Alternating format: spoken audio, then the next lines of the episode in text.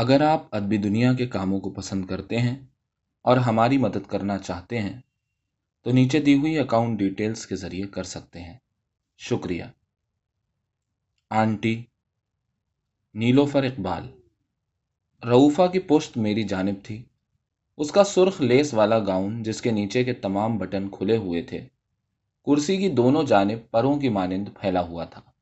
کھڑکی سے آتی ہوئی ہلکی ہلکی دھوپ میں اس کے بلونڈ سر کے گرد سنہری ہالہ سا نظر آ رہا تھا اور پیچھے کی طرف سے وہ کسی فرشتے کا پاکیزہ اور پر نور سر نظر آ رہا تھا۔ اس نے پلٹ کر میری طرف دیکھا۔ فرشتہ یکلخت غائب ہو گیا۔ اگر اس نے مجھے ریپ کرنے کی کوشش کی تو تم ریپ ہو جانا۔ I like it but my dear girl you don't know me. میں اتنی ایزی نہیں ہوں، پہلی دو ڈیٹس پر تو سوال ہی نہیں۔ مجھے بھی اپنی سیلف ریسپیکٹ پیاری ہے۔ پہلی ڈیٹ پر ڈہ جانے والی لڑکیوں کی تو مرد بالکل عزت نہیں کرتے، جبکہ تیسری ڈیٹ پر ڈہ جانے والیوں کی تو ماں بہن کی طرح عزت کرتے ہیں۔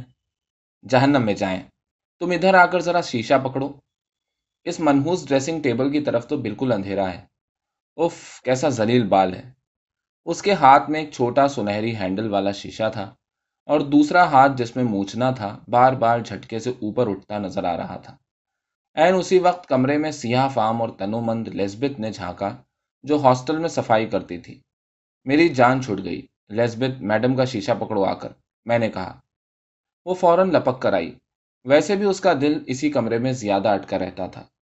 اس وقت بھی وہ رعوفہ کا بخشا ہوا سیاہ زمین پر بڑے بڑے اورنج پھولوں والا لباس کسی نہ کسی طرح چڑھائے ہوئے تھی۔ وہ بڑے غور سے اور دلچسپی سے رعوفہ کو بنتے سنورتے دیکھا کرتی تھی۔ جہاں رعوفہ کی نگاہ چوک جاتی وہاں لیزبتھ کی باریک بین نظر فوراً تاڑ لیتی۔ باجی، اے وال رہ گیا جے۔ وہ رعوفہ کو موچنے کی زد سے بچ جانے والے بال کی طرف توجہ دلاتی۔ رعوفہ بھی اسے دل کھول کر ٹپ دیتی تھی۔ اس کے پرانے کپڑے جو قریب قریب نئے ہوتے تھے، رنگ برنگے سینڈل، بچی کچی لپسٹکیں، تقریباً سوکھی ہوئی نیل پالش اور اختتام کو پہنچی ہوئی آئی برو پنسلیں، سب کی حقدار وہی ٹھہرتی۔ اس لیے وہ رعوفہ کے کمرے کے کچھ زیادہ ہی پھیرے لگاتی۔ چھٹی والے دن رعوفہ اس سے مالش کرواتی تھی۔ مالش کے دوران اس کے بدن پر دو انگل جانگیے کے سوا اور کچھ نہ ہوتا۔ جو ہی لیزبتھ باتھ روم سے اولیو آئل کا سبز ٹن لے کے نکلتی، میں کوئی کتاب اٹھا کر باہر لان کی طرف نکل جاتی۔ تقریباً پون گھنٹے بعد لیزبتھ کسی ٹاکی سے ہاتھ پوچھتی ہوئی باہر نکلتی ہوئی دکھائی دیتی تو میں واپس کمرے میں جاتی۔ ورکنگ ویمن ہاسٹل میں کچھ عرصے سے میں اور رعوفہ ایک ہی کمرے میں تھیں۔ میری تقرری اسلام آباد کے ایک لڑکیوں کے کالج میں بطور انگلش کے لیکچرر کے ہوئی تھی۔ لاہور سے آنے کے بعد کچھ دن مجبوراً مجھے اپنی ایک رشتے کی خالہ کے گھر رہنا پڑا جو اس کنبے پر بوجھ ہونے کے ساتھ میری عزت نفس پر بھی بوجھ بنتا جا رہا تھا۔ ایسے میں ایک دن کتابوں کی ایک دکان سے نکلتے ہوئے ایک لڑکی کی چال اور ہیئت نے میری توجہ کھینچ لی۔ وہ میرے آگے آگے چل رہی تھی۔ اس کے سنہری بال سیاہ لباس کے ساتھ بڑا دلکش کانٹراسٹ پیدا کر رہے تھے۔ چال میں بڑی جارحانہ قسم کی بے باکی تھی۔ میں نے سوچا پیچھے سے تو بڑی شے ہیں، دیکھوں سامنے سے کیا ہیں۔ میں نے قدم ذرا تیز کیے اور برابر پہنچنے کے بعد کنکھیوں سے دیکھا۔ رعوفہ، ہم دونوں یونیورسٹی میں ساتھ تھیں۔ میں دیکھ رہی تھی کہ یہ کون ٹین ایجر بام شیل جا رہی ہے۔ اس نے خوش ہو کر زور سے قہقہہ لگایا۔ ہم دونوں اپنی عمر کی تیسری دہائی کے آخری حصے میں تھیں۔ وہ 3 سال ہوئے طلاق لے چکی تھی اور میری کچھ جذباتی حادثات کی وجہ سے شادی نہیں ہو سکی تھی۔ ہم دونوں نے فاسٹ فوڈ کی ایک دکان میں کافی پیتے ہوئے ایک دوسرے کو اپنے اپنے حالات سنا دیے تھے۔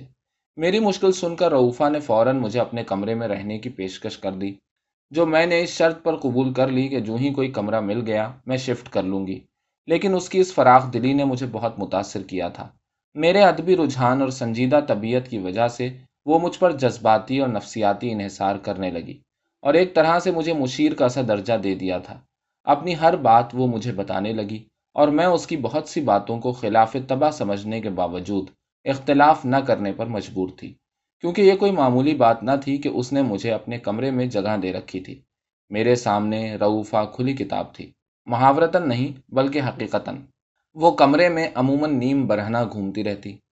اپنے جسم اور چہرے پر وہ اس قدر محنت کرتی تھی کہ بعض اوقات کوفت کے ساتھ ساتھ مجھے ترس آنے لگتا۔ جب وہ گھنٹوں تیاری کے بعد مجھ سے پوچھتی کیسی لگ رہی ہوں تو میں شہادت کی انگلی اور انگوٹھے کو ملا کر A1 کا اشارہ دکھاتی، لیکن دل ہی دل میں سوچتی کہ پتہ نہیں کیوں بجائے کمسن اور حسین نظر آنے کے یہ محض ایک کرخت صورت فلم ایکٹریس نظر آ رہی ہے، لیکن میں اس کی تعریف کرنے پر مجبور تھی اور وہ اس تعریف پر ذرا بھی شبہ نہیں کرتی اور آئینے میں ہر رخ اور ہر زاویے سے خود کو خوش ہو کر دیکھتی اور اکثر اپنے پسندیدہ جملے دہراتی۔ ہم جو ہے نا، ہماری عمر کی عورتیں، کیا بات ہے ہماری، کیا مقابلہ کر سکتی ہیں ہمارا یہ کل کی ٹین ایجر پھلتریاں، یہ کالجوں سے نکلی ہوئی چھٹنکنیاں، ہماری میچیورٹی، ہمارا composer. We are the queens my dear, we are the queens. اور تمہیں بتا دوں، یہ مرد اور ینگ لڑکے ہماری عمر کی عورتوں سے زیادہ متاثر ہوتے ہیں۔ They are just fascinated. ہماری عمر کی جو عورتیں ہوتی ہیں نا، کیا چیز ہیں ہمارے سامنے یہ چوزیاں، یہ بچونگڑیاں۔ ہاں، بچونگڑیاں واقعی رعوفہ کے سامنے کیا چیز ہوں گی، کیونکہ اس سلسلے میں جو ہوم ورک رعوفہ کا تھا وہ ہر کسی کے بس کا روگ نہیں۔ اس کے کمرے میں منتقل ہونے کے اگلے روز ہی مجھ پر یہ بات عیاں ہو گئی۔ پہلی صبح ہی میری آنکھ عجیب عجیب آوازوں کے ساتھ کھل گئی، سرسراہٹ اور تیز تیز سانسوں کی آواز۔ ابھی پوری طرح روشنی نہیں پھیلی تھی، تقریباً اندھیرا تھا۔ اس دھندلکے میں مجھے کمرے میں کوئی چیز تیزی سے اوپر نیچے ہلتی ہوئی دکھائی دی۔ غور سے دیکھا تو رعوفہ ڈمبل اٹھائے اٹھک بیٹھک کر رہی تھی۔ اس نے سیاہ لیوٹارڈ پہن رکھا تھا، کھڑکی سے آتی ہوئی ہلکی روشنی میں اس کا سفید جسم دمک رہا تھا۔ مجھے سر اٹھائے دیکھ کر اس نے بدستور حرکت کرتے ہوئے پھولے ہوئے سانسوں کے درمیان پوچھا، کیسا ہے میرا فگر؟ کھڑکی کی بیک گراؤنڈ میں اس کے جسم کے خطوط ترشے ہوئے نظر آ رہے تھے، بالکل مری کی سڑک۔ میں نے اپنے دانست میں خاصا بھونڈا اور عامیانہ سا فقرہ کہا، لیکن وہ بہت خوش ہوئی۔ اس نے ڈمبل زمین پر رکھ دیے اور اپنے کولہوں پر ہاتھ پوچھتے ہوئے کہنے لگی، دیکھ لینا، تم ایک دن بہت کامیاب ادیبہ بنو گی، دیکھ لینا۔ دس از مائی پریڈکشن۔ رعوفہ کی زندگی میں کئی مرد آئے اور اس نے ہر دفعہ بڑے خلوص سے محبت کی۔ وہ افیئر برائے افیئر کی قائل نہ تھی۔ عشق و محبت اس کے نزدیک نہایت اعلیٰ و عرفہ چیز تھی، جس میں افلاطونی اور جسمانی محبت کا ایک خوبصورت توازن اور آہنگ ضروری تھا۔ اس کا خیال تھا کہ اگر محبت صرف جسمانی ہو تو یہ محبت نہیں بلکہ نری حیوانیت ہے۔ بقول اس کے، کتے اور انسان میں کچھ تو فرق ہونا چاہیے، اور اگر صرف افلاطونی ہو تو پھر مرد بہت جلد گھبرا کر بھاگ جاتے ہیں، لہٰذا وہ دونوں برابر گھول کر پلا دیتی تھی۔ اگر کوئی تب بھی بھاگ جاتا تو وہ دل میں کوئی کینہ نہ رکھتی، بلکہ جانے والے کو ہمیشہ اچھے لفظوں میں یاد کرتی تھی۔ آج وہ کسی سے ملنے جا رہی تھی۔ لڑکا تازہ تازہ یونیورسٹی سے نکلا تھا اور عمر میں اس سے کافی چھوٹا تھا، لیکن رعوفہ کا خیال تھا کہ وہ اسے اپنی ہم عمر سمجھتا ہے۔ رعوفہ نے ہنستے ہوئے بتایا کہ بڑا چالاک ہے، کسی انٹرنیشنل ایجنسی میں نوکری دلانے کے بہانے آئیڈینٹی کارڈ مانگ رہا تھا، بڑی مشکل سے ٹالا۔ رعوفہ کا خیال تھا کہ سالے نے سارا چکر صحیح عمر جاننے کے لیے چلایا۔ صبح سے بلکہ منہ اندھیرے سے وہ تیاریوں میں لگی تھی، بلکہ میرے حسابوں وہ تیاریوں کے اذیت ناک مراحل سے گزر رہی تھی۔ آخر وہ خود بھی بول اٹھی، اف، کس قدر مصیبتیں سہی ہیں ہم نے ان کے لیے، کتنی تکلیف اٹھاتی ہیں۔ اب بتاؤ، یہ تھریڈنگ ٹارچر نہیں تو اور کیا ہے؟ وہ اپنی پیشانی پر تھریڈنگ کرتے ہوئے بولی، پھر ویکسنگ، فیشیل اور black head removing, hair dressing, manicure, pedicure. What tortures but what pleasures. یہ تھینک لیس مرد تو سوچ بھی نہیں سکتے ہوں گے کہ خود تو بس شیو کر لیا، نہا لیا، زیادہ سے زیادہ آفٹر شیو یا ڈیوڈرنٹ لگا لیا۔ آؤ انفیئر، لیکن خیر کیا ہو سکتا ہے۔ ادھر آؤ نا، ذرا ڈریس چننے میں تو مدد کرو۔ ڈارک بلیو بہت پیارا ہے، لیکن فرنٹ اوپننگ ہے۔ توبہ، پہلی ڈیٹ میں کبھی رسک نہ لوں۔ یہ ریڈ ٹھیک ہوگا، تمہارا کیا خیال ہے؟ وہ کوئی گڑبڑ تو نہیں کرے گا میرے ساتھ؟ اس کے اس کبھی کبھار کے بھول پن کے پوز سے مجھے سخت کوف ہوتی تھی، اسی لیے میں نے جل کر کہا، میرے خیال میں تو تم خود اس کے ساتھ گڑبڑ کر دو گی۔ ہاں ہاں ہاں، تھوڑی بہت گڑبڑ تو جائز بھی ہے، ورنہ پھر کیا مزہ، لیکن تھوڑی بہت، تیسری ڈیٹ سے پہلے تو نو ہینکی پینکی۔ اس نے ہنس کر شانوں سے گاؤن گراتے ہوئے کہا۔ میں نے منہ کے سامنے اخبار کر لیا۔ اس کے باتھ روم میں گھس کر دروازہ بند کرنے کی آواز آئی۔ اسی وقت الزابتھ عرف لسبتھ دروازے میں نمودار ہوئی۔ اس کے ہاتھ میں چھوٹی سی پلاسٹک کی تھیلی تھی۔ وہ سیدھی باتھ روم کی طرف چلی۔ یہ کیا ہے؟ برف ہے باجی لئی۔ برف باتھ روم میں؟ باجی ہوری سیکا کر دینی۔ سیکا؟ برف کا؟ کہاں کتھے؟ خورے۔ اس نے اپنے پلے پلائے شانے اچکائے اور باتھ روم کی طرف چل دی۔ لو باجی اپنی چیز، اس نے کہا۔ دروازہ تھوڑا سا کھلا اور رعوفہ نے تھیلی وصول کر لی، اور لسبتھ رعوفہ کے دیے ہوئے بسنتی امبریلا کٹ لباس میں اپنا وافر بدن چھلاتی کمرے سے نکل گئی۔ تھوڑی دیر میں دروازہ کھلا اور رعوفہ سیاہ لیس کے انڈر گارمنٹس میں نمودار ہوئی۔ میں نے حسب دستور کتاب پر نظریں گاڑ لیں۔ تھوڑی دیر تک کمرے میں کپڑوں کی سرسراہٹ کی آوازیں آتی رہیں، پھر اسپرے کی آواز آئی اور کمرہ تیز خوشبو سے بھر گیا۔ کنسیلر کدھر مر گیا، اس کی تیز آواز آئی۔ اس پمپل ذلیل کو بھی آج ہی نکلنا تھا۔ وہ ڈریسنگ ٹیبل پر لگی ہوئی بوتلوں، شیشیوں، ڈبیوں، برشوں، رولرز، پفوں کی ڈھیری میں کنسیلر ڈھونڈ رہی تھی۔ کمرے کی ہوا طرح طرح کی بوؤں اور خوشبوؤں کی وجہ سے کثیف ہو رہی تھی۔ پہلے ویکس کی بو حاوی تھی، پھر کاسمیٹکس اور آخر میں پرفیوم کی تیز بو۔ سانس لینا دشوار ہو رہا تھا۔ جوں جوں دن چڑھ رہا تھا، گرمی بڑھ رہی تھی۔ مجھ پر غنودگی سی طاری ہونے لگی۔ میں نے بند ہوتی ہوئی آنکھوں سے رعوفہ کو دیکھا۔ رنگوں کا جھماکہ سا ہوا، چیختے ہوئے سرخ رنگ کا لباس، بلونڈ بال، لہو رنگ ہونٹ، آتشی گلابی رخسار۔ کیسی لگ رہی ہوں؟ اس نے آئینے میں چہرہ گھساتے ہوئے پوچھا۔ غضب، میں نے منہ پر کتاب رکھے رکھے کہا۔ شام کو میں اپنی ایک کولیگ کے گھر پارٹی پر مدعو تھی۔ 8 بجے وہاں سے فارغ ہو کر میں مارکیٹ چلی گئی، ضرورت کی کچھ چیزیں لی۔ 9 بجے کے قریب واپس پہنچی تو کمرہ خالی تھا۔ عیش کر رہی ہے، میں نے سوچا۔ کوئی 10:30 بجے کے قریب دھڑاک سے دروازہ کھلا اور رعوفہ جھومتی گنگناتی داخل ہوئی۔ آتے ہی اس نے اپنا سرخ لیدر کا پرس بستر پر پھینکا اور اف اور ہائے ہائے کہتی ہوئی پلنگ پر بیٹھ کر سینڈل کھولنے لگی۔ کچھ دیر تک وہ اپنے پاؤں کے انگوٹھے اور انگلیاں اوپر نیچے نچاتی رہی اور پھر آہستہ آہستہ اسٹاکنگز اتارنے لگی۔ بڑا حرام زیادہ نکلا۔ اس نے اسٹاکنگز کا گولا سا بنا کر سامنے ڈریسنگ ٹیبل پر پھینکا۔ اس کے ہونٹوں پر بھیچی بھیچی سی مسکراہٹ تھی۔ بڑا کمینہ نکلا، مجھے کہا تھا چائنیز چلیں گے، پھر کہنے لگا ابھی تو بہت دیر ہے، کہیں بیٹھ کر باتیں کرتے ہیں۔ اس کے دوستوں نے کہیں کمرہ لے رکھا تھا۔ جب وہاں پہنچے تو سارے دوست کہیں گئے ہوئے تھے، خالی کمرہ تھا۔ میں پہلی ڈیٹ پر ہمیشہ خالی کمرہ اوائڈ کرتی ہوں، پر بدتمیز کہیں کا۔ ینگ لڑکوں کے ساتھ یہی مصیبت ہے، دے آر ٹو امپیشنٹ۔ اف، اتنی بھوک لگ رہی ہے، تم نے تو کھا لیا ہوگا؟ ہیں؟ کیا مطلب ہے، کھلا کر بھی نہیں بھیجا؟ دن کو جو کھایا تھا بہت شاندار لنچ تھا، ہم لوگ چنگ ہوا گئے تھے، بڑا مزہ آیا۔ بائی چانس اس کے 3-4 دوست بھی وہیں آ گئے۔ اس نے مجھے سب سے انٹروڈیوس کروایا، مجھے بہت اچھا لگا۔ They were such sweet boys. ہم نے 2 سزلرز منگوائے۔ پونز اور تھائی سوپ بھی بہت اچھا تھا وہاں کا، ڈٹ کر کھایا ساروں نے۔ آدھی تنخواہ تو نکل گئی میری، but it was worth it. کیا مطلب، تم نے بل دیا؟ اور کس نے دینا تھا؟ وہ بیچارہ اب اتنوں کو کہاں سے کھلا سکتا تھا؟ مجھے تو اس نے کھلانا تھا 100%، لیکن اتنے سارے دوست جو آ گئے اچانک، وہ کیا کرتا بیچارہ؟ تقریباً اسٹوڈنٹ سا ہی تو ہے، اور اس کے دوست سارے کوئی یونیورسٹی میں ہے، کوئی اسی سال نکلا ہے۔ ٹھیک ہے جاب کر رہا ہے، لیکن پھر بھی اتنا تو نہیں ہے نا اس کے پاس، بیچارہ۔ جبکہ تمہاری جاگیروں سے تو ہزاروں پاؤنڈز آ رہے ہیں۔ میں نے نہیں کبھی پرواہ کی ان چھوٹی چھوٹی باتوں کی۔ کیا فرق پڑتا ہے کہ اس نے کھلایا کہ اس نے کھلایا، میں ان باتوں میں اپنا وقت نہیں ضائع کرتی۔ جہاں پیار ہو وہاں کیا فرق پڑتا ہے۔ اس نے جھٹکے سے کرسی کی پشت سے گاؤن اٹھایا۔ تمہیں میری بات بری لگی؟ اوہ نو۔ وہ گاؤن کرسی پر پھینک کر دوڑی آئی اور میرے گلے سے لگ گئی۔ تم ہی تو میری ایک دوست ہو۔ میرے گلے کے گرد اس کی نرم نرم باہوں کا لمس اتنا بے ضرر اور معصوم سا لگ رہا تھا کہ کچھ دیر کے لیے مجھے وہ ایسی ننھی سی بچی لگی جو ہجوم میں کہیں بھٹک گئی ہو، لیکن اگلے ہی لمحے مجھے خود کو جھنجھوڑ کر یاد دلانا پڑا کہ یہ کوئی ننھی سی معصوم بچی نہیں، بلکہ تقریباً 37 سال کی جہاں دیدہ عورت ہے جو صرف چند گھنٹے پہلے مذہب اور سوسائٹی کی طرف سے عائد کردہ تمام حدوں کو بڑی دیدہ دلیری کے ساتھ توڑ کر آئی ہے۔ میں نے غیر محسوس طور سے خود کو چھڑا لیا اور وہ گاؤن سنبھالتی باتھ روم میں چلی گئی۔ ان دنوں پاکستان میں ایک اصطلاح نظام مصطفیٰ کا بہت چرچا تھا، اور اس کے ہاتھوں رعوفہ موت نالا تھی۔ اس کے نزدیک نظام مصطفیٰ کا مطلب کوڑے تھا۔ وہ کمرے میں ٹہل ٹہل کر اس وحشی نظام کے خلاف بولتی، جس کی وجہ سے پاکستان اب کسی صورت کسی مہذب اور تعلیم یافتہ انسان کے رہنے کے قابل نہ رہا تھا۔ لگتا تھا کسی لمحے بھی کوڑے کسی کونے کھدرے سے کڑکتے ہوئے نکلیں گے اور اس کی پشت کی نرم و نازک کھال کو ادھیڑتے ہوئے نکل جائیں گے۔ بلکہ اس نے ایک آدھ بار مجھ سے پوچھا بھی کہ کوڑا کتنی زور سے لگتا ہے۔ میں اسے صحیح طور پر نہیں بتا سکی، البتہ میں نے اسے یہ بتا دیا کہ ایک ویریشن سنسار بھی ہے جس میں پتھر وغیرہ کھانے پڑتے ہیں۔ وہ کافی دیر تک غور کرتی رہی کہ دونوں میں کون سا طریقہ زیادہ کمفرٹیبل ہے۔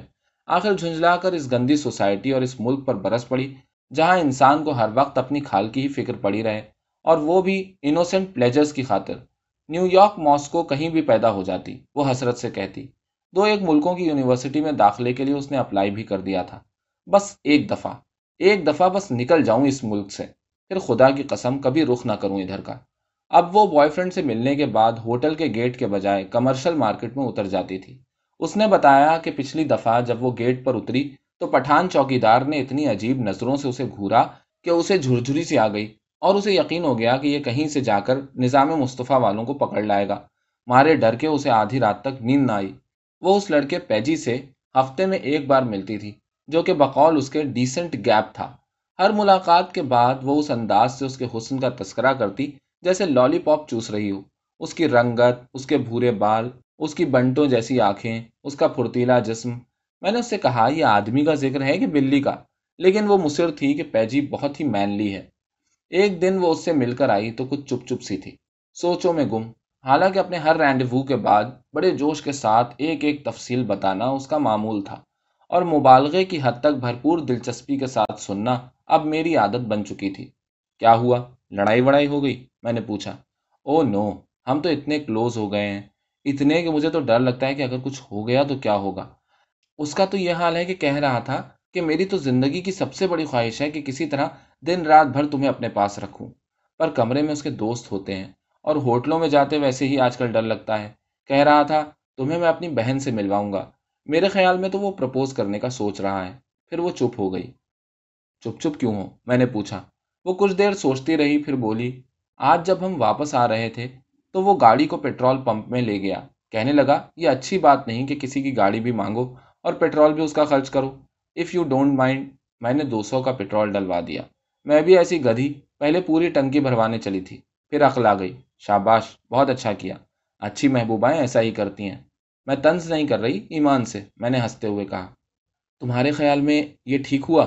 تم نے تو خود ہی کہا تھا کہ جہاں پیار ہو وہاں چھوٹی چھوٹی باتوں کی اہمیت نہیں ہوتی۔ لیکن ابھی بات ختم نہیں ہوئی نا۔ جب میں مارکیٹ میں گاڑی سے اتر رہی تھی تو اس نے کہا کہ کل اس کے ابا ہاسپٹل سے ڈسچارج ہو رہے ہیں، 500 روپوں کی سخت ضرورت ہے۔ اب تم بتاؤ، میرے پاس کل 1000 روپے تھے، آج 22 تاریخ ہے، 200 کا پیٹرول ڈلوا دیا، 500 کل اس کو دے دوں، خود کیا کروں گی باقی دن؟ نہ دو، اچھا نہیں لگتا، دے دو۔ دے دوں اور خود کسی پیڑ کے نیچے بیٹھ کر اس کے پیار کے دوہے گاؤ، مذاق سے ہٹ کر۔ دراصل اب ہاسپٹل کا معاملہ ہے نا، آن ہیومن گراؤنڈس۔ ویسے میرے اکاؤنٹ میں تو ہیں کچھ پیسے، اینڈ آئی لو ہم۔ میں نے کروٹ بدل کر دیوار کی طرف منہ پھیر لیا۔ میرا خیال تھا رعوفہ کا یہ افیئر بھی پہلے قصوں کی طرح چند دن کا کھیل ہے، لیکن بقول رعوفہ کے وہ اور پیجی دن بدن اور قریب ہوتے جا رہے تھے۔ وہ اسے روپے اور تحفے دے کر خوش ہوتی تھی، جبکہ وہ رعوفہ سے ہر طرح سے خوش تھا۔ وہ جب بھی اپنے شہر جہلم سے ہو کر آتا، رعوفہ کو بتاتا کہ اس کے لیے کتنے رشتے آ رہے ہیں، اور اس کی امی اس پر ہاں کرنے کے لیے دباؤ ڈال رہی ہیں، لیکن وہ رعوفہ کی وجہ سے انہیں رد کر رہا ہے۔ اس نے تقریباً رعوفہ کو پرپوز کر دیا تھا، بس بہن سے ملوانے کی دیر تھی۔ میں نے ایک دفعہ اس کو سمجھانے کی کوشش بھی کی کہ جب وہ مشکل سے 35 کا ہوگا تو تم 50 سے بھی اوپر ہوگی، پھر کیا ہوگا؟ لیکن رعوفہ نے میری طرف یوں دیکھا جیسے میں نے کوئی تیسرے درجے کی احمقانہ بات کہہ دی ہے، اور جیسے اسے میری ناتجربہ کاری پر ترس آ رہا ہے۔ اس نے میری بات کے جواب میں ہنس کر صرف اتنا کہنا کافی سمجھا کہ تب کا تب دیکھا جائے گا۔ چند دنوں کے بعد پرویز عرف پیجی کی سالگرہ آ رہی تھی، اور رعوفہ تحفے کے سلسلے میں مجھ سے مشورے کر رہی تھی، جو کہ بعد میں جھوٹ موٹ کے مشورے ثابت ہوئے۔ میرے مشورے، جو کہ کف لنکس، پرفیوم، ٹائی یا شرٹ وغیرہ تھے، سن لینے کے بعد اس نے ذرا سا ہچکچاتے ہوئے بتایا کہ دراصل اس نے تو خود ہی اپنی چیز بتا دی ہے۔ وہ کہتا ہے کہ اس کے سارے دوستوں کے پاس سونے کی چین ہے، کاش اسے بھی کوئی دیتا۔ بقول رعوفہ کے صاف طور پر تو اس نے نہیں کہا، لیکن اس بات کا کیا مطلب ہو سکتا ہے؟ وہ مجھ سے پوچھنے لگی، مطلب یہ ہے کہ پرسوں اس کی سالگرہ پر آپ اس کے گلے میں سونے کی چین پہنائیں، اور ذرا بھاری والی، ہلکی سے شاید وہ خوش نہ ہو۔ ویسے بھی اس کا دل توڑنا تم افورڈ نہیں کر سکتی، جبکہ چین تم افورڈ کر سکتی ہو۔ افورڈ؟ میرے اکاؤنٹ میں تو بالکل تھوڑے سے پیسے ہیں۔ افورڈ انسٹالمنٹ بھی تو دینا ہے پلاٹ کا، ایسا کرو پلاٹ کینسل کرا دو۔ اف، طنز، خیر کوئی بات نہیں، I am used to it. ویسے میں کر بھی کیا سکتی ہوں، ہمارے افیئر کے بعد پہلی برتھ ڈے آ رہی ہے اس کی۔ پہلی برتھ ڈے؟ تمہاری بھی تو آئی تھی پچھلے مہینے۔ میں نے نہیں بتایا اس کو، خام خواہ انسان چیپ سا لگتا ہے۔ میں نے ہمیشہ اپنی سیلف ریسپیکٹ کا خیال رکھا ہے، اس لیے تو وہ کہتا ہے کہ you are the only girl جس کی میں عزت کرتا ہوں۔ ویسے ایک بات تو بتاؤ، تمہارا اس کے بارے میں کیا خیال ہے؟ سچ سچ بتانا، اب جب کہ وہ پرپوز کرنے والا ہے اور ہمارا شادی کا بھی خیال ہے تو ٹھیک سے رائے دینا، دیکھو جھوٹ نہیں بولنا۔ میرا تو خیال ہے کہ تمہارا یہ پرویز اور پیجی پکا پاجی ہے، اور بھیجا بھی نہیں اس کے سر میں۔ بھیجا؟ بھیجے کو چاٹنا ہے، کیا کرنا ہے بھیجے کا؟ میرے ایکس ہسبینڈ کا تھا بہت بھیجا. میرے کس کام آیا؟ کام آن، کوئی دوسری بات کرو. اور میرے خیال میں تو وہ ہے. وہ کیا؟ وہی جگولو ٹائپ. جگولو کیا؟ مرد طوائف. چلو میل پروسٹیٹیوٹ کہہ لو. وہ اچھل کر سیدھی بیٹھ گئی. یوں لگا جیسے وہ بہت کچھ کہے گی. میں بھی تن کر بیٹھ گئی اور بہت کچھ سننے کو تیار ہو گئی، لیکن وہ یو آر ناٹ فیئر کہہ کر باتھ روم چلی گئی. جمعے کو برتھ ڈے تھی. وہ جمعرات کی صبح سے سخت مصروف تھی. اسے بینک جانا تھا اور سونے کی چین کے لیے رقم نکلوانی تھی. شام کو وہ زبردستی مجھے اپنے ساتھ لے گئی. ہم مختلف جیولرز کی دکانوں میں گھومتے رہے. میں اس کام میں ملوث نہیں ہونا چاہتی تھی، لیکن آخر ایک مناسب چین نظر آ گئی. اس کی قیمت اتنی نہ تھی جتنی بھاری وہ نظر آ رہی تھی. رعوفہ کو اس کے ساتھ ملنے والی ذرا سی ڈبیا پسند نہیں آ رہی تھی. آخر جیولر نے سرخ مخمل کا ایک نفیس اور نسبتاً بڑا سا ڈبہ اندر سے نکال کر دکھایا اور رعوفہ مطمئن ہو گئی. وہاں سے وہ سیدھی اسٹیشنری کی دکان پر گفٹ پیپر لینے کے لیے گئی. اسے کوئی کاغذ ہی پسند نہیں آ رہا تھا. وہ چاہتی تھی کہ گفٹ پیپر میں بھی کوئی بات ہو، کوئی اشارہ ہو. آخر چمکیلے سرخ رنگ پر سنہرے دلوں والا ایک کاغذ اس نے چنا اور اوپر سے لگانے کے لیے سنہری سجاوٹی پھول خریدا. کمرے میں آ کر اس نے بڑی محنت سے چین کا ڈبہ پیک کیا اور ڈریسنگ ٹیبل کے وسط میں رکھ دیا، اور آتے جاتے وہ بار بار اس پیکٹ کو نظروں سے چومتی اور سہلاتی رہی. کیسی خوبصورت پیکنگ ہوئی ہے، اس نے کئی بار کہا. رعوفہ جمعے کی صبح سے تیاریوں کے مختلف مراحل سے گزر رہی تھی. شام کو برتھ ڈے تھی. اس نے بیوٹی پارلر جا کر تیار ہونے پر بھی غور کیا، لیکن پھر یہ سوچ کر خیال رد کر دیا کہ وہ کہیں کچھ گڑبڑ نہ کر دیں اور ایسا نہ ہو کہ وہ جو نظر آنا چاہتی تھی ویسی نظر نہ آ سکے. لہٰذا صبح سے وہ اپنے حلیے پر خود ہی تجربے کر رہی تھی. اس نے اس موقع کے لیے خاص لباس خریدا تھا. سیاہ سلک کے لباس کے گلے اور آستینوں پر سیاہ فرانسیسی لیس لگی ہوئی تھی، جس پر ننھے ننھے سلور ستارے دمک رہے تھے. ہیرے کے سیٹ کے مطابق ڈیزائن کردہ نقلی سیٹ اس کے کانوں اور گلے کے گرد جگمگا رہا تھا. سلور میٹالک پرس کندھے سے لٹکانے کے بعد اس نے پوچھا، کیسی لگ رہی ہوں؟ شاندار، گلیمرس. اس نے خوش ہو کر اپنی سلور پینسل ہیل پر گھوم کر ایک چکر کاٹا. ویسے میرے حسابوں پرویز اور پیجی، جس کے لیے کپڑے رستے کی رکاوٹ کے علاوہ کیا مفہوم رکھتے ہوں گے، کوئی ایسی شے نہیں تھا جس کے لیے پہلے درجے کی فرانسیسی ماڈل نظر آنے کی کوشش کی جاتی. اس لحاظ سے وہ اوور نظر آ رہی تھی، قابل رحم حد تک اوور. چھٹی والے دنوں میں ہاسٹل میں واپسی کے قواعد میں اتنی سختی نہیں تھی، لیکن مجھے جلدی لوٹ آنے کی عادت تھی. آج مجھے لاشعوری طور پر رعوفہ کی واپسی کا انتظار تھا. شاید خود بد سی لگی تھی کہ سونے کی چین، سالگرہ، ستاروں والا لباس، سب کا کیا بنا. سونے کی تیاری کرتے ہوئے میرے کان کوریڈور میں اس کی باریک ہیل کی مخصوص ٹک ٹک پر لگے ہوئے تھے. میرا اندازہ تھا کہ وہ 10:30 سے پہلے نہیں آئے گی، لیکن 8:45 کے قریب کوریڈور میں اس کے آنے کی مخصوص آواز سنائی دی. عیش کرو بھائی، عیش کرو، میں نے سوچا. اسی وقت دروازہ چڑچڑا کر کھلا اور وہ اپنے ستاروں والے لباس، جگمگاتی جیولری اور سلور میٹالک پرس سمیت دروازے میں نمودار ہوئی. اس ایک لمحے میں وہ مجھے ایسی عمارت کی طرح دکھائی دی جسے بلڈوزروں سے تہس نہس کر دیا گیا ہو. دروازہ بند کر کے پلٹی تو شاید کاسمیٹکس کی تہہ دن بھر میں کہیں ہوا میں تحلیل ہو گئی تھی، یا شاید چہرے کے مساموں نے جذب کر لی تھی. گہرے سلیٹی حلقوں کے اوپر اس کی آنکھیں بے جان تھیں.